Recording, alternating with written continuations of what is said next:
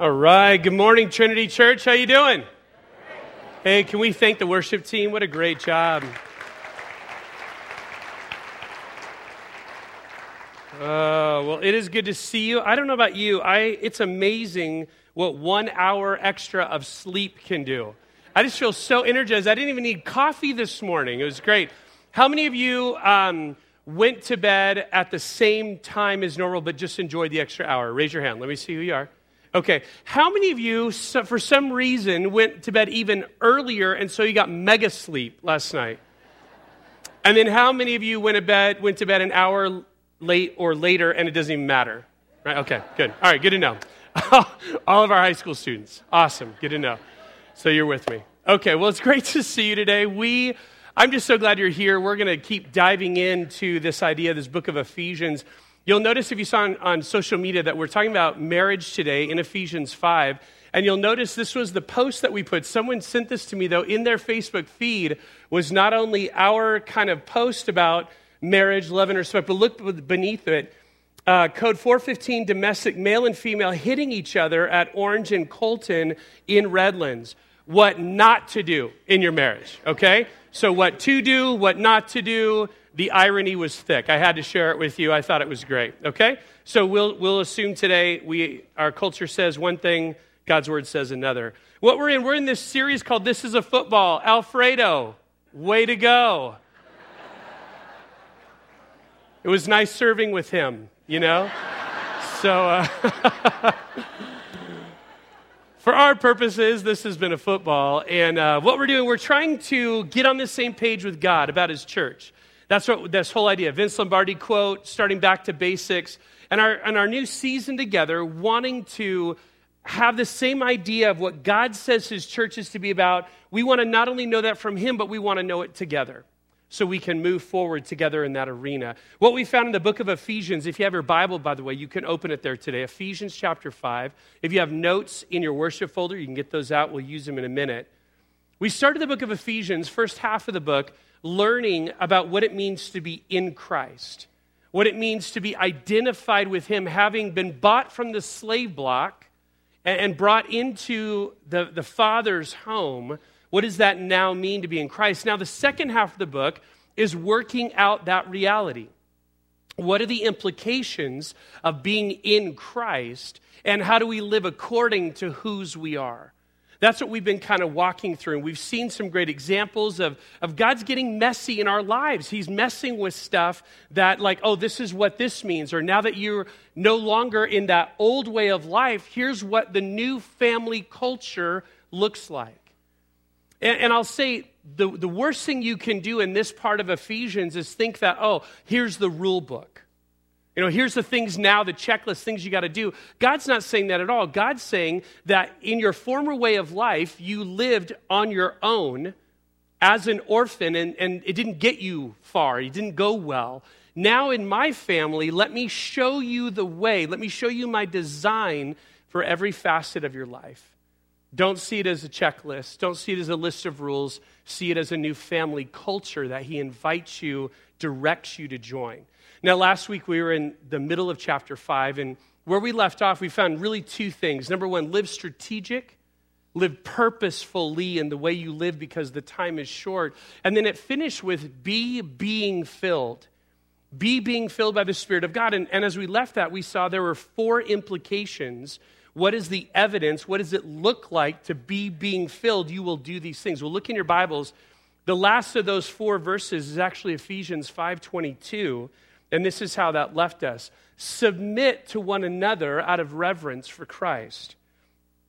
That word is actually a participle, so you might say it's submitting, kind of assuming this reality, submitting to one another out of reverence for Christ.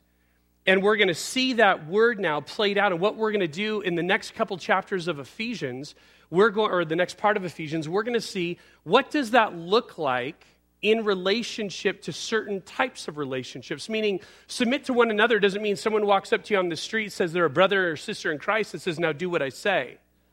That's not at all what that verse means. It says, in the relationships where God has established leadership and followership, live accordingly.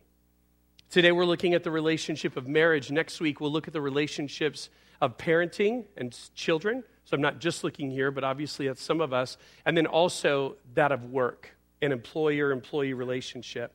So we'll kind of break those down and we're, we're going to see what that looks like. Now, this I thought was really cool. Someone reminded me this week that, you know, when we talked our very first time together back in August, we looked at a covenant together. We said, hey, as we, as we journey forward, let's go together and let's, let's, in a sense, commit to one another. Let's promise that we will be a people that we're going to live this way. And, and this was actually a very key part of the covenant that you signed if you did. It's the second point. For those of us who are married, to value our spouses and our need to remain connected to them because we honor God when we love our spouses according to his design.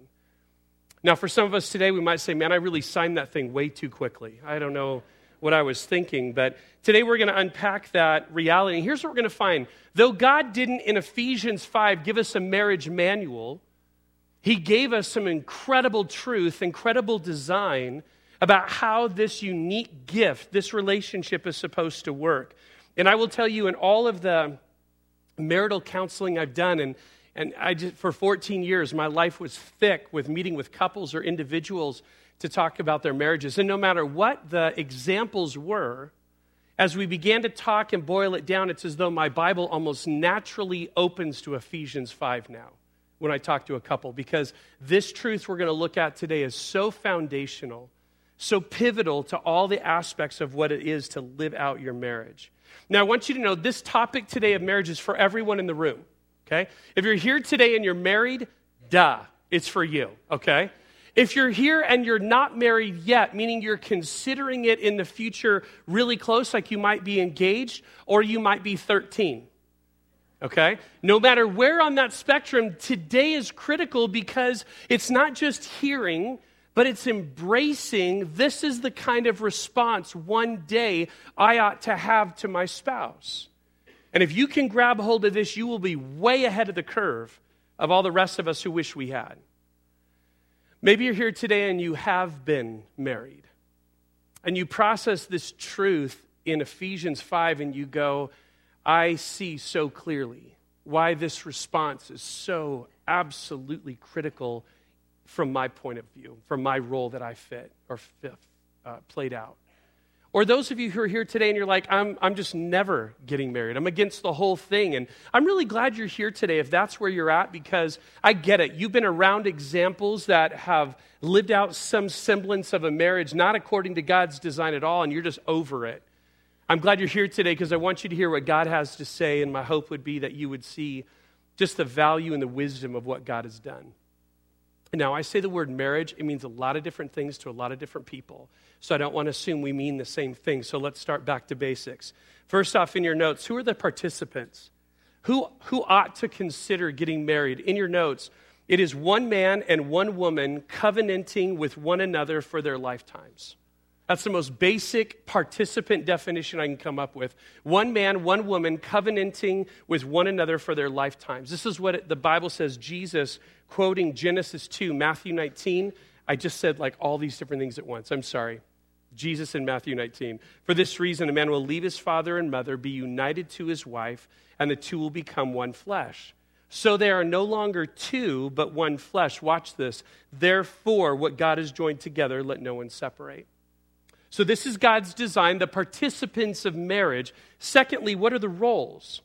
What are the roles within marriage? Well, biblically, a husband has the role of being a head, the head of that relationship. Husband as head is a biblical design. It's actually very um, intrinsic and very connected to our passage today quoting from Ephesians 5:23 for the husband is the head of the wife as Christ is the head of the church his body of which he is the Savior. Now, let me say this. Every time that I've done mar- premarital counseling with a, uh, a couple, I'm looking at the guy, looking at this fiance, and I'm telling him, Welcome to leadership. And he looks at me like, well, I'm, I'm not a leader. I said, Well, by nature, you are now or going to be. Because that's the nature of being a husband to a wife, is you're providing leadership in the relationship. Secondly, the other role, wife as helper. Wife as helper. And what do I mean by that? I mean, initially, as soon as you hear that word, you think diminutive. don't you? You think, oh, okay, husband is leader and wife just cleans up behind, behind him. I'm the helper, you know, kind of thing. And I, we don't have time to unpack this role like I would like to today. We will get there. In 2017, we're planning a family series, but let me say this at least for now. Jesus, on the last night before which he's going to the cross, he's with his closest friends. And when they are at the greatest moment of grief and fear about him saying that he's repeatedly that he's leaving, he tells them that the Holy Spirit, something that has been very vague taught in the former covenant in the Old Testament, but the Holy Spirit's going to come and he is going to be their what? Their helper. Now, if very God can be given this term of helper, Wives, please don't feel in any way slighted that that same term would be given to you. We need to think biblically and not according to what the culture would suggest. So just let me say that for today. It goes all the way back Genesis 2:18. The Lord God said, "It is not good for the man to be alone. I will make a helper suitable for him." So the participants in a marriage relationship, the role or the the yeah, the key roles in a marriage relationship, it brings us today what are the responses what are those people's responses within their marriage? And we're going to leave them blank because that's what we're talking about. Okay? Number one, dive in your notes. Wives are to follow their husband's lead. In your notes, wives are to follow their husband's lead. Here we are today. We're picking it up, Ephesians 5, beginning in verse 22. Wives, submit yourselves to your own husbands as you do to the Lord. For the husband is the head of the wife, as Christ is the head of the church, his body, of which he is the Savior. Now, as the church submits to Christ, so also wives should submit to their husbands in everything. Ladies, we got a tough day in front of us. Number one, we already start with a diminutive term. You feel lesser compared in the culture by being called a helper, even though you ought not. And now, secondly, the, the right response, the God ordained response of you to your husband is that of submission. There are very few dirtier words in our culture than submission. Nobody wants any part of it. So let's unpack it and let's see it biblically rather than from the culture. But let's start there. Look at the screen. This is what the culture says related to submission. Submission means these things in that mind. Number one, it's a sign of weakness. Submission is generally understood as a sign of weakness. Secondly, submission is proof that someone else is stronger. That's what it means. Otherwise, you wouldn't submit unless you had to. Third, when you don't get control of your own decisions, that's what submission is. You're out of control of what you want to do. And fourth, Submission is something that no one wants to willingly engage. You only do it if you must, but not because you would. Now, these are all things that our culture generally says these are true related to the concept of submission in 2016. However, look at the last one. Submission is, uh, I'll read it, a sign when you are be being filled with the Spirit according to Ephesians 5:18 and 21.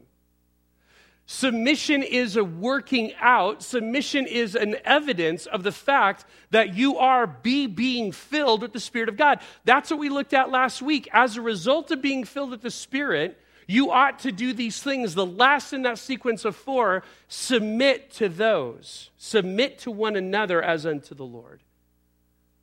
So, ladies, wives, today I want you to see this that though the culture screams that submission is weakness, and submission is not something you ought to attain or, or want to be a part of. Instead, biblically speaking, we're saying it's an evidence of getting under the God ordained leadership in your life. The original Greek word that we're looking at today, it, this word of submitting, in its passive or middle voice, which is what it is, it denotes a role of choosing, choosing to volitionally get under the leadership of another. So, according to these words in Ephesians 5, God's design is that a wife submits, that she gets under the leadership of her husband. Now, I want you to say, hear this from the very beginning don't check out. Okay, be the easiest thing to go, Todd's a moron. I don't like what he's saying. I'm done. Track with me. Track with me. First off, notice this. Notice that a wife's submission to her husband is somehow similar to how she is to submit to the Lord's leadership that phrase we read, as you do to the Lord. Okay? Now, that's not saying that your husband is of the same character and the same sinlessness of Jesus because you both know he's not. You're over that. Okay? You know where your husband is. Your husband better know where he is, and he's not Jesus. But as I'll explain in a moment, it's in the same vein, it's in the same matter, manner because they both involve trust. They both involve trusting the leadership of someone else. Secondly, your husband's leadership is not based on his stellar qualities for the job. When you looked at his resume, it's not like he just killed it in all these leadership areas of his life, so you know he's going to be awesome with you, but it's based on God's ordained role of leadership. And your response of submission towards his God given, towards that God given role is the right response, the Ephesians 5:21 response towards someone in a God-given role of leadership. Let me give you a couple disqualif- or a couple qualifying statements, a couple clarifying ones. Number 1, submission is not to be equated with being a doormat. Submission is not to be equated with being a doormat to be walked upon or someone who has no input, but that of a willing participant who gets under another's leadership. Meaning, you can see this term as so passive and by the way, I've done a lot of marital counseling, and sometimes I've talked with an individual or a couple, and the wife is telling me her understanding of submission. And it's very much this idea that God is honored when I just lay down and let my husband walk all over me. And I'm saying, I don't see that in this passage. What I see is a willing participant who says, I'm going to follow your leadership. And those are two very, very different things. And I know often we equate, well, that's what submission means. You're just a doormat. Not a bit. We'll see it unpacked today. Number two, second clarifying statement is this there are always extreme examples of why you wouldn't continue to be submissive to your husband because it violates another principle of God's design. Listen to what I'm saying there. There are times they're extreme and I don't mean extreme like they never happen, I mean extreme because of the nature of what the issue is when we would say, but there is a higher principle that you actually need to engage. For instance, you are not being a submissive wife because your husband slaps you around and gets angry when he gets angry and you just take it. That's not submission, that's called abuse. And if that's happening in your home today, you need to call the authorities and you need to get help. Don't miss that. That's not submission. And there's a higher calling related to what God has laid out need to establish the concept of authority today. Here's this is so key. When, when, when Paul jumps to this issue, he's talking to first century Ephesus. And this Greek culture, of which there are some former Jews and, and, and, and Gentiles that are now coming together to make one new humanity. We learn that in Ephesians 2 and 3. He's trying to help them make sense of this marriage relationship. And, and, marriage is bad and struggles in 2016 in America today, but I will tell you, in the first century, it was a semblance of marriage at best, especially in an unbelieving Gentile pagan world that Rome dominated. So when Paul's saying this stuff, it's like rocket science, like they've never heard this stuff before. And there's an understanding where we have to kind of establish authority today in this marriage relationship. The Ephesians were already beginning with that. We'll unpack this this week and next, but the Ephesian husband in his family was seen as a small king. A small king related to his wife, a small king related to his children, a small king related to his slaves. You don't cross him, he just has authority. So we have to establish right authority, just like Paul did but today we kind of begin with this place where we don't function that way. And that's not a bad thing that we don't. But let me establish it this way. In a relationship, in something like a marriage, there needs to be an understanding of not just roles, but responses. And leadership and authority are key. Let me give you this illustration. So, in my home, my wife and I are incredibly blessed to have this great gift of a 16 year old daughter who provides free babysitting. Right? Aaliyah, where are you at today? I didn't see when you came in. Okay, so there's Aaliyah. So Aaliyah is this great gift to us because normal before when our kids were younger, right? You always gotta you gotta uh, you know barter and peace out with some other person. You you bring them into your home, you pay them, you drive them back home, and you're like, this is gonna get easier someday. I hope. They're called teenagers, right? It works. Okay. So Aaliyah is our domestic servant, okay, in our home, and so what we have her do is that when we go out, this is what we do. I, I, I, try to make a habit of, of most every time, Joanna and I try to get out pretty consistently for a date. And we'll get um, Aaliyah there along with Kendi and Ellie. Okay, my three girls. And we'll, we'll get them together, and this is what I'll tell them. This is the, re- the rehearsed speech that they know.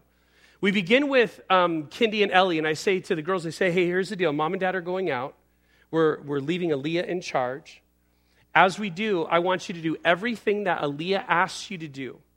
And, and even if you hate it, and even if you don't like it, and even if you think it's wrong, do it anyway. And then when I get home, we'll evaluate. But just know this I'm not going to evaluate you based on how Aaliyah leads, I'm going to evaluate you based on how you follow. Then I talk to Aaliyah. I say, Aaliyah, we're leaving you in charge. You wear the mantle of authority. I'm not here. You're acting in my stead. Lead well. And when I get home, I'm going to ask, How did it go? And I'm going to ask not only if they followed your leadership, but I'm going to find out, Did you lead well? And I'll hear from both of them. And we'll go out on our date, and when we come back, that's exactly what happens. If we come back and it's after they're already in bed, we'll talk the next morning. Basically, Kindy and Ellie, did you follow your sister's lead, yes or no? Aaliyah, how did you do at leading well? And we'll evaluate them based on what their role was before we left, what we empowered before we left.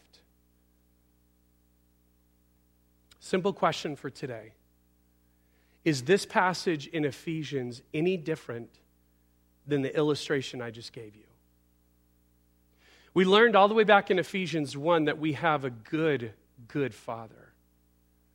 And what he's said is he's taken some of his kids, they're called husbands, and he said to them, I'm going to be gone for a while. And while I'm gone, I'm putting you in a role of leadership you in a role of authority. And as I do, I'm going to give you clear instruction on how to lead well. But that's your role and your response. And then God says to some of his other kids, they're called wives. He says, In this relationship, I'm going to put your husband in a position of leadership and authority. I'm going to have you in a position of followership. You're supposed to follow his lead. And, and when I come back, I'm going to hear also how well you did with that. Is this any different? And to me, when I can process marriage through the lens of not does she deserve it, not does he deserve it, but what does our dad say? What should we be doing in the meantime until he comes home? When I can process marriage through that lens, I can do this a lot better. Because here's what I realize number one, as a husband, watch this. I'm not going to be responsible for how well my wife responds to me. She is. Conversely, my wife is not going to be responsible for how well I lead. I am. And if we'll get that right, we'll see where authority comes from, where leadership comes from, then all of a sudden some of this stuff makes sense. Some of this stuff looks like, okay, even if you're not doing your job well, even if you're not doing your job at all, I still know what I'm called to and what I'm supposed to do in the marriage relationship. As we process this idea, I want you to hear this too, by the way. When I leave my girls under Aaliyah's care, is there any reason you would think that I love Aaliyah more than them? That's silly. You have kids. You love them all wonderfully, equally well. I don't love Aaliyah more. I've just given her a different role. And when I talk to Kindy and Ellie, my love for them extends to how well did you lead and how well did you make lead, or did you follow and how well did you make leading a blessing? I love to hear that kind of response. It has nothing to do with value or love. It has to do with the fact that there needs to be leadership. Some of this may beg the question in your mind why does anybody need to be in charge? If you're asking that, you don't have kids. It's called anarchy and chaos, okay? There's no way that works. And, and why we, we get it, we actually chuckle and we get it. We get that that works among our kids why would that be different from a heavenly father's perspective to his kids? Just kind of let them all just figure it out. A lot of us have taken that road. We found out that also doesn't work. So, in any relationship that requires decision making, there has to be someone who provides leadership. Does not need to be a dictator, and we're going to find that out today clearly. That's not at all God's design, but someone who is providing the tie breaking vote in that equation. Husbands, I want you to hear this today. If you're here today and you feel like somehow your wife has the easier job, I would be I would be in counseling situations and I'm talking to a couple and, and once in a while I would hear a husband say that. It is really hard to lead Todd. You don't understand. She's got it easier. I just kind of cringed because A, I, I didn't want to actually look at his wife's face in that moment. or whatever else you might be doing. Um, but but then I also my heart broke for him because I realized you don't get it at all. This is what your wife, husbands, this is what your wife is doing if she's living out God's design in your marriage. If, if you could somehow tangibly put her well being, if you could put that in some sort of package, she is taking her well being and putting it in your lap and saying, please don't screw it up. Because if I'm going to follow your leadership, I've got to trust, and that is hard. That is a day by day moment decision to trust your leadership. And when we said earlier that this idea of following a husband's leadership is like following Jesus's, man, in some ways, ladies, you'd say the church, right? That's the illustration. Church equals wife, Jesus equals husband. The church has it a lot better off because Jesus doesn't mess up like my husband does. This is a huge, huge challenge. But I will say, wives, this role is anything but passive. I get that. And I want to encourage you. That's what's so great about the word encouragement. It means to give courage. I want to somehow give you courage today to embrace not only the role, but the response and see what God will do in your obedience. Number two, in your notes, husbands are to sacrificially love their wives. Husbands are called to sacrificially love their wives. We pick it back up Ephesians 5:25. Husbands, love your wives just as Christ loved the church and gave himself up for her, to make her holy, cleansing her by the washing with water through the word, and to present her to himself as a radiant church. Watch, without stain or wrinkle or any other blemish, but holy and blameless. In this same way, husbands ought to love their wives as their own bodies. He who loves his wife loves himself. After all, no one ever hated their own body, but they feed and care for their body just as Christ does the church. Okay, let's unpack this. First idea the husband's role is similar to that of Christ for his bride. That's one of the metaphors throughout the Bible that, that God uses to help us get a better grasp of who he is. Things like good shepherd, shepherd sheep relationship. Things like king and, and those who are, make up the kingdom. In this case, uh, Jesus as the husband, the church as his bride. So this pictures throughout the Bible, and as we see it today, we see that husbands, your response then to your wife is to be that kind of love that Jesus provided for the church. You're called to that sacrificial love. Now, in a world where love means everything and nothing, the, the English word love has broken down so far that you, I could say the word and there would literally be 75 different versions of what that must mean. So let me help define it for you. Let me spell it out. The Greek word here is actually kind of oddly one you're very aware of if you've been in church for a while. It's that word agape. Interestingly, I think you're more familiar with the word agape if you've grown up in church or been around for a while than even the first century was. This wasn't a word they used because of what it entailed. Nobody wanted to love like this word means. This is the kind of love that was challenging to give because it was given with no expectation of receiving in return. Husbands, right now, your wheels are spinning. Ouch.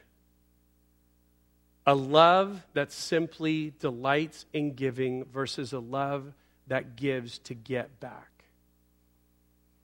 This love, men, exposes our selfishness like nothing else. Now, husbands, when you think about this idea, a love without conditions or expectations, you got to know today from the very beginning, I am an equal opportunity offender today. Okay? I know that on both fronts, husbands and wives, you come in, in, in relationship, in view of God's word here, and we're both looking at ourselves going, I have a long way to go. This is not the way I normally live towards my spouse. This exposes some of the realities of the things that I do that I just thought were okay or we're just going to live with or deal This is hard, but I want to tell you this kind of love, husbands, is so very worth it. It's the kind of love that Jesus embodied that when he loved the church. It's selfless, it's sacrificial, and he found his joy in giving that would benefit his bride. Check out the great quote C.S. Lewis God loves us not because we are lovable, but because he is love, not because he needs to receive, watch, but because he delights to give. Jesus delights to give to his church. Husbands, we're called to delight to give to our wives. Here's how I break it down. Again, that word love means everything, so let's make it mean something. It's simply, guys, it means this. Check out the notes. What this kind of love means towards your wife is that you are going to meet her needs above yours 10 times out of 10. Just make it real simple. That's what this love looks like. This sacrificial love, you're going to put her needs above your own 10 times out of 10. Because I knew if I just said nine times out of 10, you'd think it's always the extra right? You got to just make it solid, firm it up, okay? An aspect of a husband's sacrificial love towards his wife is here, it's seen here as of provision. That, that's what Jesus is doing for the church in Ephesians 5. He is providing for her. One of the pictures that you saw actually resembled the idea of a bride getting ready for her wedding. It's the same picture that God uses of Israel in Ezekiel chapter 16. He says, I'm taking you as my bride and I'm going to, to clean you up. I'm going to prepare you, adorn you with jewels to prepare you for this amazing new life together. It's the same picture from Ezekiel that Paul uses and employs now. Jesus' love for his church provides for her well being, provides for her preparation so that she would be receivable to him. The second example is that idea. It says, in the same way, husbands, when you love your wife, it's the idea when you care and put her provision as important, it's like how you love yourself. Now, that, that's always an interesting topic for me. Some of us are of the persuasion that it's really hard for me to love others until I love myself. Men, let me make it clear you love yourself enough. No need to work on that. Here, here's how I know that. Here, when I say love yourself, here's what I mean by that. It's just basic. This is what I think God was after that whole time in, in uh, trying to, the idea, even that, well, doesn't, doesn't it smack of this idea? When you hear this idea of love and, and loving yourself, what does that mean? Well, what did Jesus say? People are trying to back him in the corner, make him somehow trip. Of all the 600 odd commandments, Jesus, which one's the most important? Without hesitation, love the Lord God with all your heart, soul, mind, and strength. But I can't just stop there. Love your neighbor as yourself. Guess what, men? Your wife is your closest neighbor. Love her like yourself. And the love her like yourself part means this this just exposes the reality of that you already do love yourself. You walk into some cafeteria setting and you go, Oh, there's a, a, a, bowl of bananas. I love a banana. You walk over, you don't look through the bananas to find out, well, which would be the one that I could take that's kind of spoiling and not that great so someone else doesn't have to take it later. Can I tell you, I have never thought that way. what is the best looking banana? That's the one that's on my plate. You, I love myself that way. I just take care of me. Husbands, you do that. You take care of yourself. Here's what the Bible's saying love your wife to the degree that you take care of her first. With the same kind of provision, the same kind of way that you would look out for you, now look out for her. And consistent with the analogy that I employed earlier, dad has entrusted you with providing leadership over one of his kids, and he's going to evaluate your leadership when he returns. When it comes to your wife, leading means loving. And it means putting her needs above your own every time. But here's what I want you to see today. We didn't really delineate, delineate this well in your notes, but here's kind of the mission of marriage. What is, what is marriage really supposed to be all about? People see a reflection of Jesus and his bride when you live out these responses. Look at this. Ephesians 5:30. For we are members of his body. For this reason a man will leave his father and mother, be united to his wife, the two will become one flesh. We've quoted Genesis 2 twice today in the New Testament. This is huge landmark passage. Watch. This is a profound mystery. But I am talking about Christ and the church. However, each one of you also must love his wife as he loves himself, and the wife must respect her husband. By the way, that word mystery, remember how we've seen it a few times in the book of Ephesians? Mystery isn't that thing that the wizard is doing in his castle somewhere. Mystery means not previously revealed.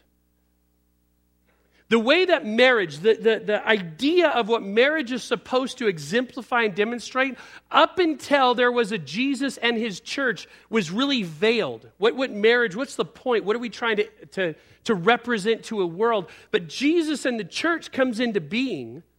And all of a sudden, now we have an application. As this picture of marriage was working through history, now we know what it was always showing when lived right Jesus and the church. Number three today in your notes the consistent responses of love and respect will energize your marriage like nothing else. The consistent responses of love and respect will energize your marriage like nothing else. Here's a book by the same title. Um, I can't, Trinity has done some small group sessions and classes on this before. Eggerichs really what he does, he just plumbs Ephesians 5. What does this mean? Look at the subtitle The love she most desires, the respect he desperately needs. He just takes these few verses from Ephesians 5, writes a whole book about it. Honestly, could have written a whole library about it because this is such a key core piece to your marriage functioning the way that God wants. Watch this. See, see this now. Pull out to 30,000 feet and look down on marriage just for a second and watch these truths. See what God is after in the responses we've looked at today for a wife for her husband. First off, as a wife might naturally struggle most. Ladies in the room today, if you were to go, what are the things that I fear the most, things I struggle with the most? Chances are kind of high on the, on the list would be the issue of control and trust. Those are very hard things to engage trusting someone, something else for your well being. Isn't it interesting, though, that God directs you in the covenant of marriage to learn how to follow and submit?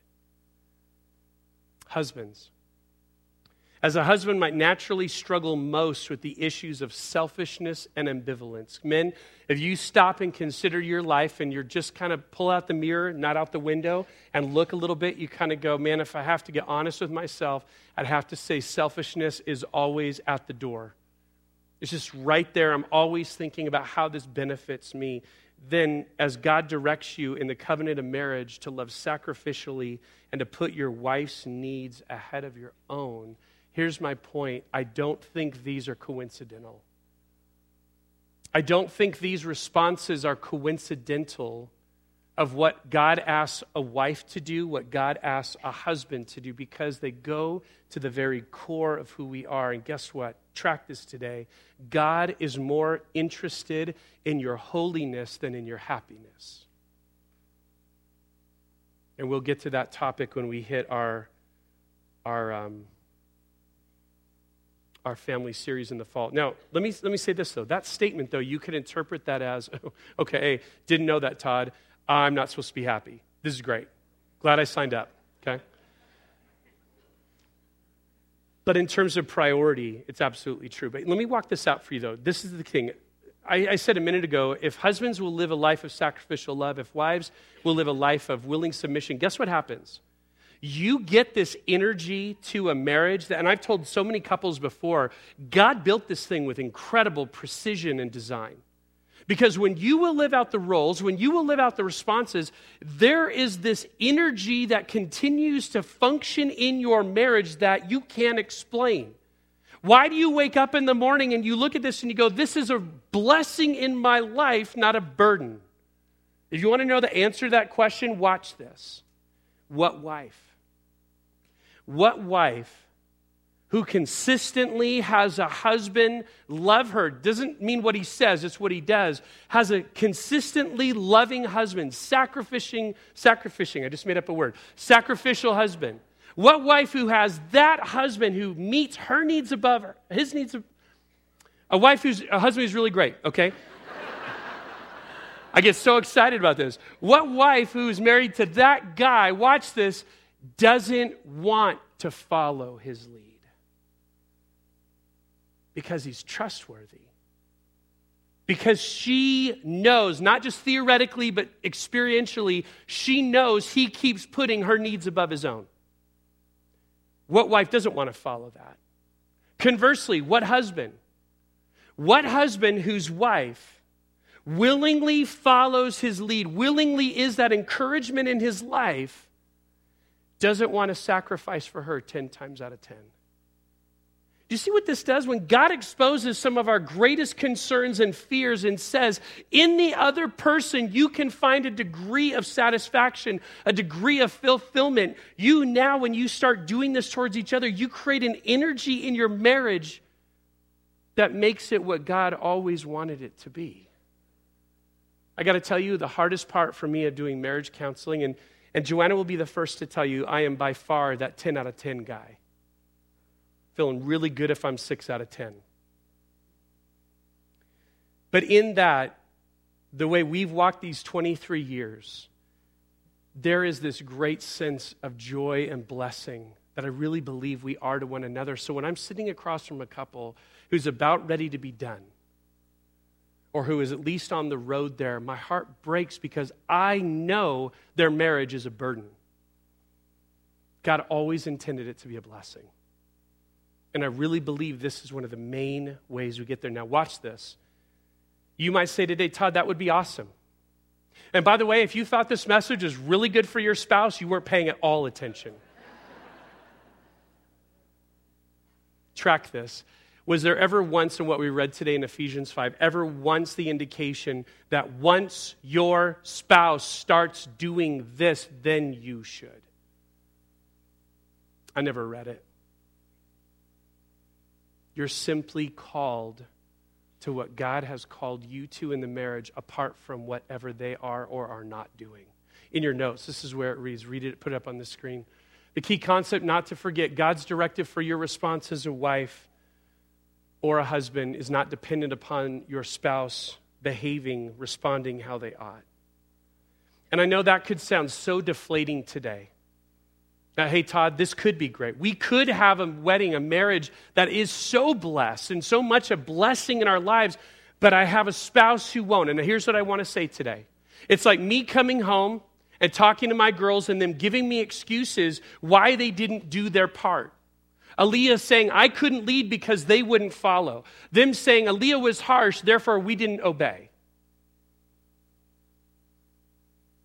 I'm going to hold them accountable to what I asked them to do before I left, no matter what the other does. How different is that for you and me? Do what God has called you to do in your marriage.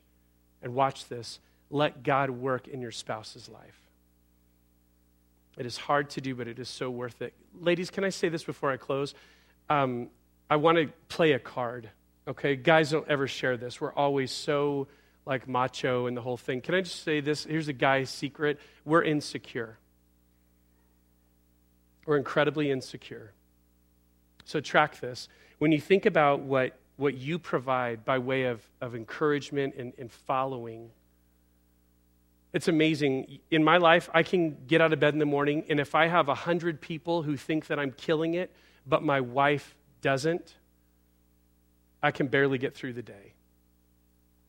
Conversely, if I have 100 people in my life who think I'm a loser, but my wife is in my corner, I get up and I go do it again.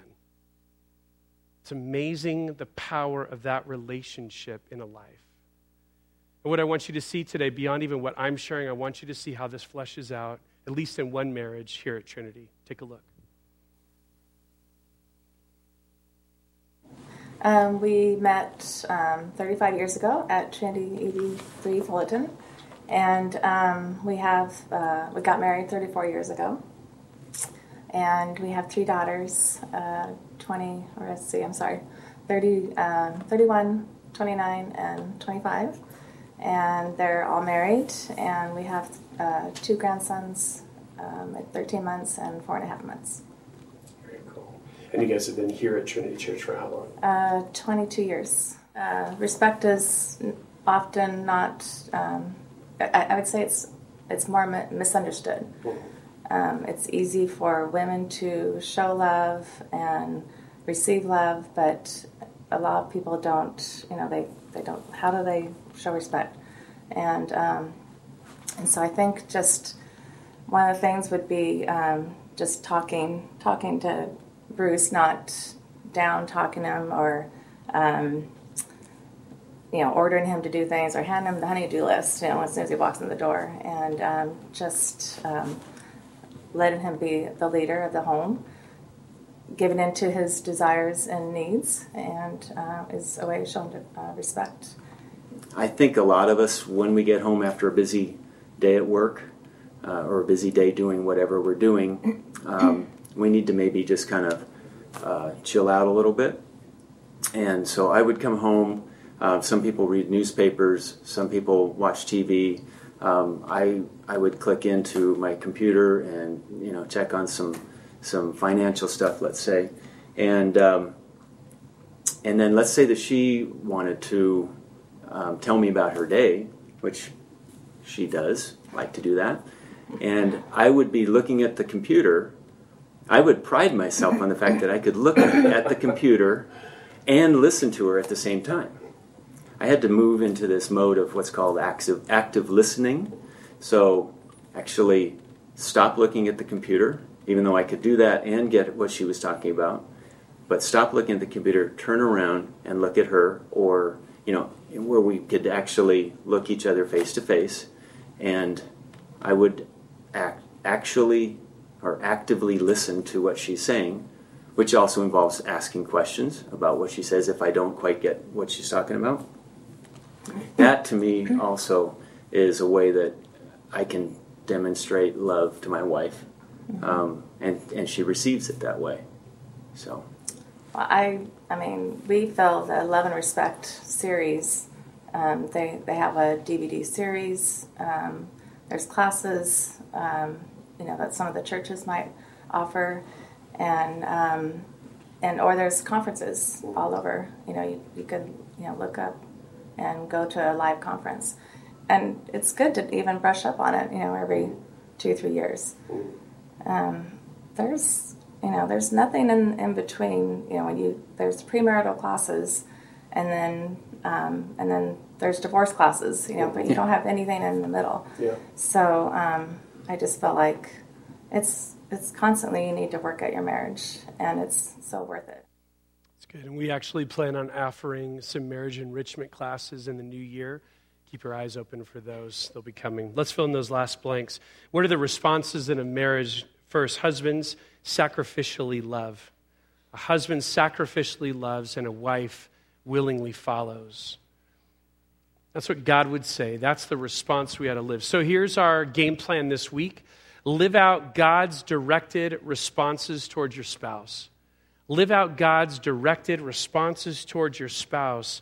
And I want to say, if you're here today and you're going, you know what, Todd, we actually feel affirmed. We're doing some of this stuff, we're doing it relatively well. Praise God. Keep at it. If you're here today going, this is a game changer, I don't know where to start, can I tell you this? There's always hope. There is always hope. Let me pray. Father God, we come before you today. And we just say, Thank you. Thank you for design. Thank you even for not only the gift of marriage, but then, in a sense, giving us the instructions to know how it works, how we're to live it out. And we would all say, God, to a person today, none of this are, of us are doing this as we should. We all have room to grow.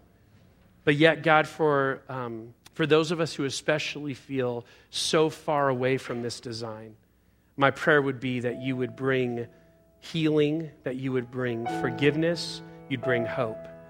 And God, would we move forward according to your plan and design? We love you, and we pray in the great name of Jesus. Amen.